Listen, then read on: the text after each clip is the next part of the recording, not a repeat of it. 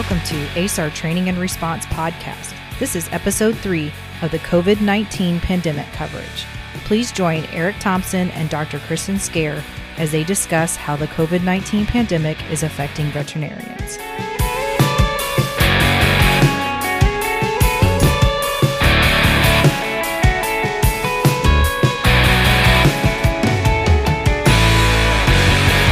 Welcome back, everybody, to episode three of our special edition dealing with the COVID 19 questions throughout the animal industry. And joining me today is Dr. Kristen Skaer from Skaer Veterinary Clinic down in the Wichita area. Good afternoon, Kristen. Good afternoon. Hi, Eric. And thank you for joining me. And, and for those that aren't familiar with, with Kristen, and I'm being very informal here because Kristen Great. and I have been friends uh, she is a colleague, a mentor, uh, somebody that I have looked up to in all stages of, of, my disaster planning and response and the way I build a business.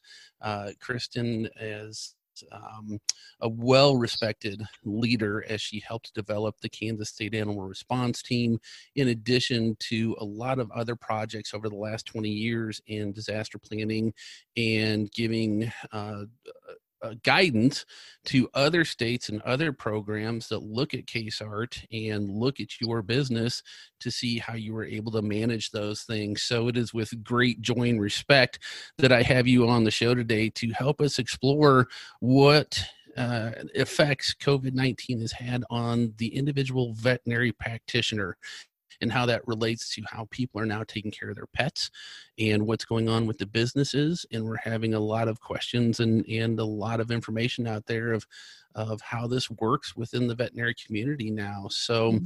we're looking forward to having you and, and hearing uh, any updates that you have. Well, thank you. It's so nice to be here and it's nice to hear your voice. And um, man, the respect is mutual. I, I promise you, you've just been so, so good to the animal world in Kansas, and I'm grateful to be here. Great, and you are way too kind. So tell us here lately, we've been at it for a little over two weeks now, hot and heavy in COVID 19. Mm-hmm. What are, are the changes that have been happening down at your clinic?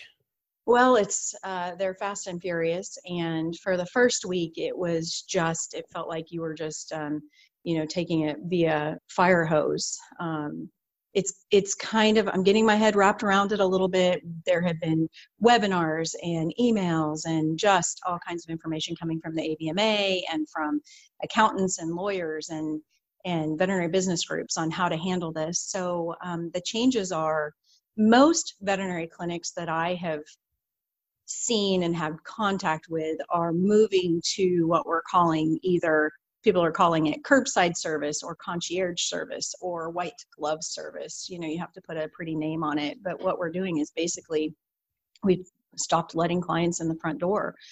Um, we are doing uh, taking the pet from the car and getting a history, and I can t- I can go into the history forms that we've created, and I mean it's fast and furious.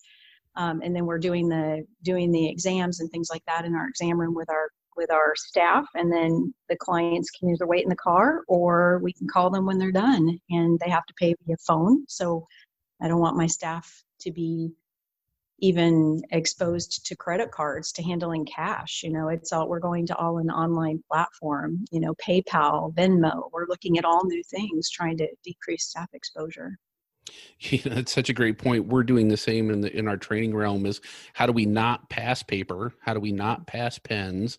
How do we not pass credit cards? And you know, we've gone to a QR code system. Well, people come into a training class and they scan a QR code nice. and that brings up a form on their phone that they can put their name and address and their contact information and checkbox the waiver. And then they can check in daily just by scanning that QR code. And it's then we send everything via PDF. So completely relate to don't hand things off to my staff besides your pet. Right. Um, and and how are the how are the animals reacting to that? Coming out of the car are they good with with staff coming in? Are they reluctant? Are you seeing any changes in behavior by going that extra step? We had a lot of uh, of concern about that because we have had st- lots of our staff have gone through some of the um, low stress handling techniques and the fear free training and things like that all that stuff that's out there and we were thinking, oh my gosh, how is this going to be fear free? How are we going to do low stress handling? Because most of these are our current patients, they know us and we've really had a clients have been handling it we've only had a handful and not even a handful a couple that have they've been they've been outraged but and and frankly kind of rude but when you when you get down when you talk to them and try to figure out what's going on they're stressed out from they've lost their job or they're they're independent contractors and they don't have any work coming in. So people are stressed from every other thing and it just comes out sometimes at the easiest target you know which may be your veterinarian or your veterinary staff or the grocery store clerk or whomever you're in front of. So um, the very first client that we did uh, curbside service was the first day he just went off on me. And I said, you know, I'm scared too. And this sucks and I hate it. And there's nothing more that I would like to have this go away. And he said, you know, I'm not mad at you. I'm just mad because my job, my job's dried up. I don't have any money coming mm-hmm. in. I said, I get that. I really do get that. So, you know, we're, we already veterinarians t- tend to um, have to provide some, we're not mental health providers, but we do have to, you know, think about the human that's behind the animal. So if we can keep the human less stressed, then that provides the patient less stress as well. And so that it's kind of this this cycle that we have to keep the human okay, the pet's okay. They come in, they get their stuff done. They already know us. They get lots of peanut butter, gets lot, they, they get lots of cheese. Um, you know, they're getting. Now, wait, is that the owner or the animal? uh, there's plenty of times I wanted to put it on the owner's face too, but uh, the animals, they know coming into my clinic that there is peanut butter as much as they possibly want, or spray cheese, you know, Cheez Whiz. Um, so I think that because we've been, we've practiced this for so long, being fear free and, or at least practicing techniques that go along with fear free and low stress handling. that patients, 90% of them already know, hey, this is a fun place to go. And they're out very quickly. Uh, the AVMA has also recommended cutting out um, non essential procedures. So we're not doing right now we're not doing many spays and neuters we're not doing the elective early grade dentistries that we would like to do for prevention um, some of the vaccines although we can get into that. I think some of the vaccines are essential services as well. We're rabies preventers, you know. Um, but uh, so the patients have been pretty good. They're handling it very well. Yeah, and that brings up a good point. and we'll try not to go down the rabbit hole too far, but it came mm-hmm. up in a, an actual federal conversation the other day. Uh, people that are losing their jobs, and when it comes down to buying groceries or buying heartworm medicine for their animal every month, the animal probably may not get the heartworm medicine that it needs right. uh, in that preventative. And I know that they are starting to look at some programs where, you know, we're, we're seeing um, lots of dog food uh, being provided through programs now uh, because yeah. stores have run out. So we're seeing feeding programs pop up. So we hope to eventually see um, some of the companies uh, donate a product like the heartworm preventative that can be distributed uh, during this crisis also because yeah. you, you hit the nail on the head when you've got nothing left and your job is done you're stuck at home and you've got nothing left to look forward to here's yeah. your four here's your four-legged furry baby yeah. you know that's full yeah. of of everything that you need right then and there and that's the most important thing uh, and and it's it is outstanding that people do realize that because we actually um, it's important in planning piece um, well, so yeah well let me interrupt for a minute well that's why we've worked so hard in this in this community to help we have programs set up for homeless people and pets. We've been doing that for five years now, um, and now we're going to see more of that need. And some before this COVID crisis, we had um, uh, some of our airline industry in town laid off 7,000 people about two months before this started. So we worked with some of our industry partners at my clinic, at least, and they donated a bunch of heartworm prevention. And we put the word out if you're one of our our current clients and you're having a hard time giving your your pet heartworm prevention we'll give you one month at a time until our supplies are out. And we just put the word out that that goes now we have enough supply that if you've lost your job because of this we'll give it out until it's gone ah, that's fantastic. It's it well i reached out prior to this because i i knew the need was going to be there. Thank goodness i did you know Right.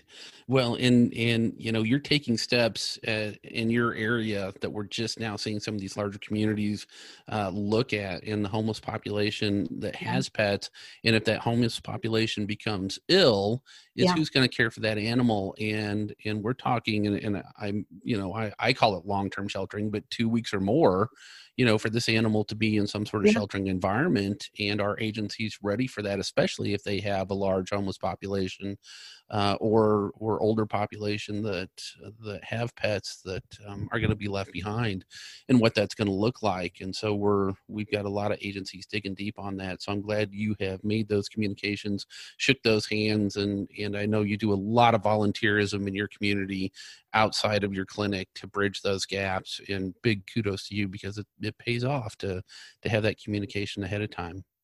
it's it's it's been a it's been a big thing yeah um hopefully i don't know i, I think right now that the the the homeless uh, some of the different agencies that are taking care of homeless are just scrambling trying to trying to protect their staff and take care of the human so i think i think the pet situation is going to lag a little behind and it'll be interesting to see how that goes there are some veterinary clinics that i've seen put out can you hear my dogs barking i'm sorry No, no, that's good. that's natural. We we like dogs barking on this show. okay good um, that there i've seen some veterinary clinics put out information saying if you're if you have covid we will not see your pet. And i just think how is that going to be possible? Because pets are going to get sick you know they're going to get sick they're going to need services. So we've got to find a way as a veterinary community to um, you know make sure our staff knows how to use the personal protective equipment and that we have enough but we don't hoard it so that we're protecting our human, human counterparts too Yeah, re- really good. So, uh, from from either questions from your staff or questions from your clients, are are you getting more common questions that deal with either animals being a fomite, animals carrying the virus? How do people protect themselves? Or are you getting common Yes. questions in your practice? um, my staff has been concerned about it and i'm mainly concerned i've seen two different I- i've seen this handled in two different ways um, veterinary clinics are asking owners to remove their leash and collar in the parking lot we'll put two slip leads on your pet um, and then take the pet into the clinic because that collar and that leash potentially is a fomite. Well, that scares the heck out of me too because I don't want a dog getting loose in the parking lot. You know, you've known me long enough to know how much of a pet peeve that is for me. Mm. So my staff is we're really trying to make sure that we're handling things with gloves. We're using good um, biohusbandry to to uh, try to keep things clean, not not allow these leashes and collars to infect one of my staff members. So they've been concerned about that. They need to know, they want to know, is it true? Should we not wear masks or do we wear masks? Because some of the information that's coming down, I don't think is necessarily accurate. And, and I don't feel like some of the, some of the uh, leadership that we've had on this has been, you know, it's, it's all over the place. And I think everybody's, you know, trying to catch it as fast as they can, but not necessarily taking time to make sure this is accurate stuff that's coming out. Mask, no mask, gloves, no no gloves, you know, all that kind of stuff. Yeah, it, it really is all over the place still, and and we're hoping that it, we're starting to see more testing done, and and we're starting to get some better information. But uh, when it when it boils down to it all, nobody's going to stand hard and fast on this is the way you should 100% do things because they still don't know. Yeah. And um, everything from the people that have the overabundance of, of caution that, that says, you know, you need to be in full PPE to those saying, listen, if there's a fomite on there, you know, do your best to keep your face out of the fur and let's Yeah. just go. Uh, Right. so, All such a praise. uh, and, and that's what we've been working on with the ACOs on how do we load into a truck? You know, if we've got a known suspect uh, uh, or coming out of a, a positive house, and and Yeah. you know, it's funny because we started working on on loading hazardous dogs, and I call them hazardous dogs, dogs with hazardous materials on them like fentanyl, coming out of meth houses and drug Mhm. houses, and, and we started working on that about six months ago. And funny enough, much of the biosecurity things translate over um, but it's it's interesting now. I think things are starting to calm down a little bit. We're getting some good messaging out there that Yeah. um, you know there is no evidence that these pets are going to carry this, but testing continues. And my question is always when they start the pet testing, what are you going to do when you get a positive? You know, Right. because right now we've had all negatives, which is great. And then I said, well, how do you know the test is valid if you're getting all negatives and we don't have a positive?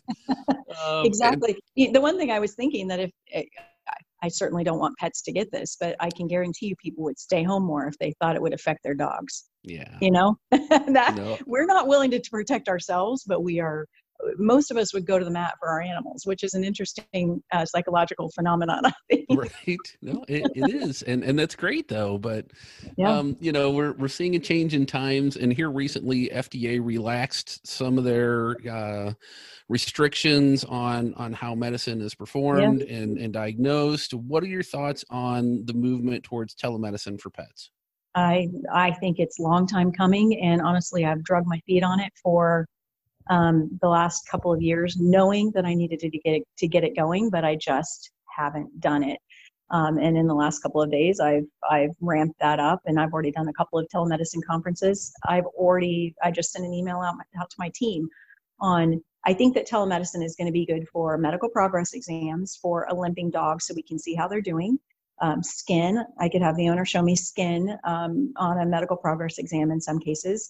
I think it'll be good for, let's say, the you know there's some relaxation of the guidelines on the veterinary patient client relationship.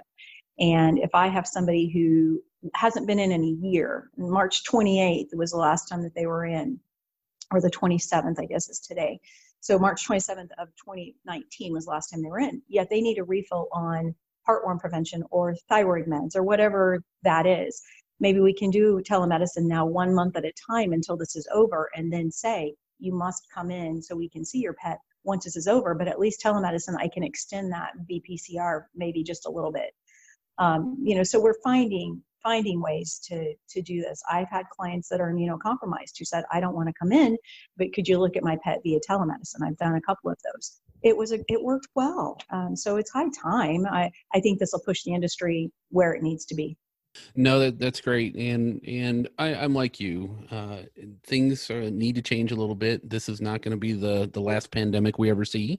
I think this has been the the great wake up call, and things will will change. I know we're we're changing things on our end, the way we're going to do things from here on out. So, um, telemedicine is is interesting to to be part of that. So now, if somebody does use telemedicine with you, or or you do have to uh, give a prescription. You mm-hmm. know, we talk about big business versus local veterinary clinics. Yes. Can you kind of talk about how that interaction works and, and really the, the need for, for local support for their veterinary clinics? Oh, it's, it's, I mean, the need has always been there, but it can't be more timely. We, as a, we are, most of us are still locally owned businesses, although corporations are owning about 30% of veterinary medicine in the, in the United States, we think about 30% still 70% of us are are mom and pop shops or locally owned. And we right now every single locally owned veterinarian that i know is still guaranteeing their staff their pay whether they're working the hours or not. I know i am. I guaranteed my staff 35 hours. They may be working 20 but i'm going to pay them as long as i can. Um, the federal government will come down with some help for me. I know that. I've been looking at that but in order to be able to pay my staff and not have to furlough or lay people off, I need my customers to support me. I'm still a business. Eh, I know people don't look at veterinary medicine as a business, but we definitely are. And we need that income from people purchasing medications from our online store or or in clinic, although we will take it out to the car for you. And our prices are super competitive. I, I know that the online platforms are super easy. They deliver right to your house. Um, so, you know, there's been been a big push to buy local from your local restaurants. Buy local from your local veterinarian too. Gosh, a great point. Because uh, we do forget, and and uh, that the veterinarians are an actual small business owner that that needs that support. Uh, and it's easy for people to watch a commercial on TV and say, "Oh, I should order online there," and yeah. and um, when in fact it's it's so needed to have that support locally we we are we're we're huge employers and in Wichita and the state and the in the United States veterinary medicine is. And you know for a long time people have looked at us and said oh well why can't you just treat this pet for free? You know you love pets you should treat it for free. Well this is just an extension of that same mentality you know we need we need support from our customers and we have to be able to keep the doors open and keep our staff um, employed. I really want to keep my staff employed. Right So you, you kind of alluded to it, and I think we we always have known this is there to some extent. But watching stressful times like this and having a staff of of 22 at your clinic that you are in a leadership role that you have you know a, a need to care for it's it's a big family down there um, and then you have the people that have lost their jobs and you know are venting on you and dumping their garbage on you and then you have people that aren't caring to, for their pets for one reason or another that you just want to you know slap upside the head and say what uh, you know what is going on with you? And and you know there's always a lot of stress in the veterinary yeah. community and we see sad stories all the time yeah. how do you how do you lead your team how do you encourage them to mitigate that stress in an appropriate way and what does that look like for you guys that's a really great question and uh, you know we we have honestly we have the fourth suicide rate in the united states because of the compassion fatigue in veterinary medicine and I certainly have experienced it myself. That's I dropped off the KSART board uh, a year and a half ago because of the severe toll that my outreach and my practice were taking on me. And so it was either them or me, and I just I chose me.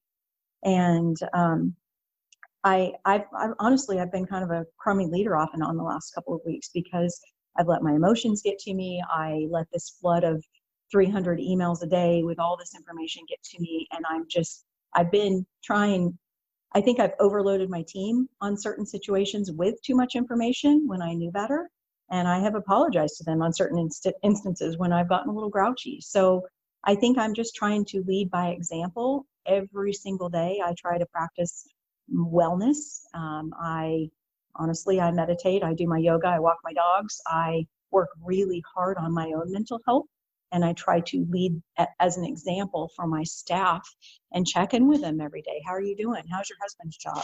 What's up with your kids' daycare? Um, because they're they're exhausted, even if they're not working full hours. The stress of this is exhausting, and um, and I I do worry about them all very much. But I think that they know that I what they've told me is that they know that I'm going to go to the mat for them until I can't. And that was the office calling me, as a matter of fact. but, it's like hey, going to the Matthew, and then it cut out, and I'm like, "Where did she go?" That was that was the phone ringing with a clinic calling me, so I'll call them back.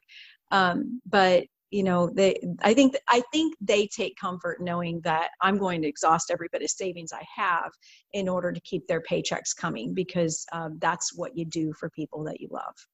Right and, leading by example is is one of those things that we you know think is easy. And you know i i have been in that boat where um i and the more i i, I used to really try to hide it uh is i would go out and i'd put a smile on my face and and then i'd come back and i would pay for it later by by compartmentalizing all that and now in my older age, I'm like, listen, here's the God honest truth. You either get on board or get away from me because I yep. don't care anymore. We've yep. got to get this done, and I'm done being nice. We can be nice later, but let's work and let's get this I'm done. The, I'm the same. Well, I think you and I are about the same age, and I'm the same way. In fact, this week at one point, I said, "Here's." Uh, we've collaborated with some uh, some of my friends in town, two other business owners, that we're gonna we're gonna trade Saturdays with each other for a while, just to give all of our team a little mental break. So I'm taking this Saturday, and I'm on call for three clinics this coming Saturday mm. um, for their sick pets. And I said to my team, I need y'all here this Saturday, and I I want you to remember I'm not in the mood for complainers.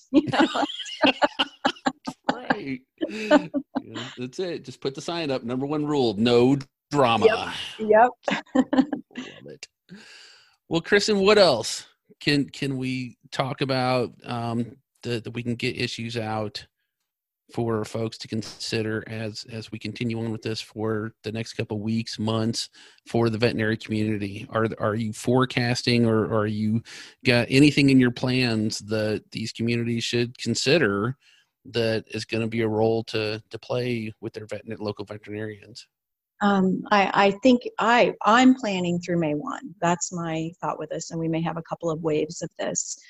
Um, honestly, look up and ask your veterinarian: are they are they locally owned, or are they owned by a large corporation? Because there are some that are owned by the Mars Corporation, which is a, a privately held privately held company in the United States, owns a large portion of the veterinary clinics here in this in this country, and I think it makes a difference. I think at least people would like to know. They assume that some of these are privately owned that may not be. So ask.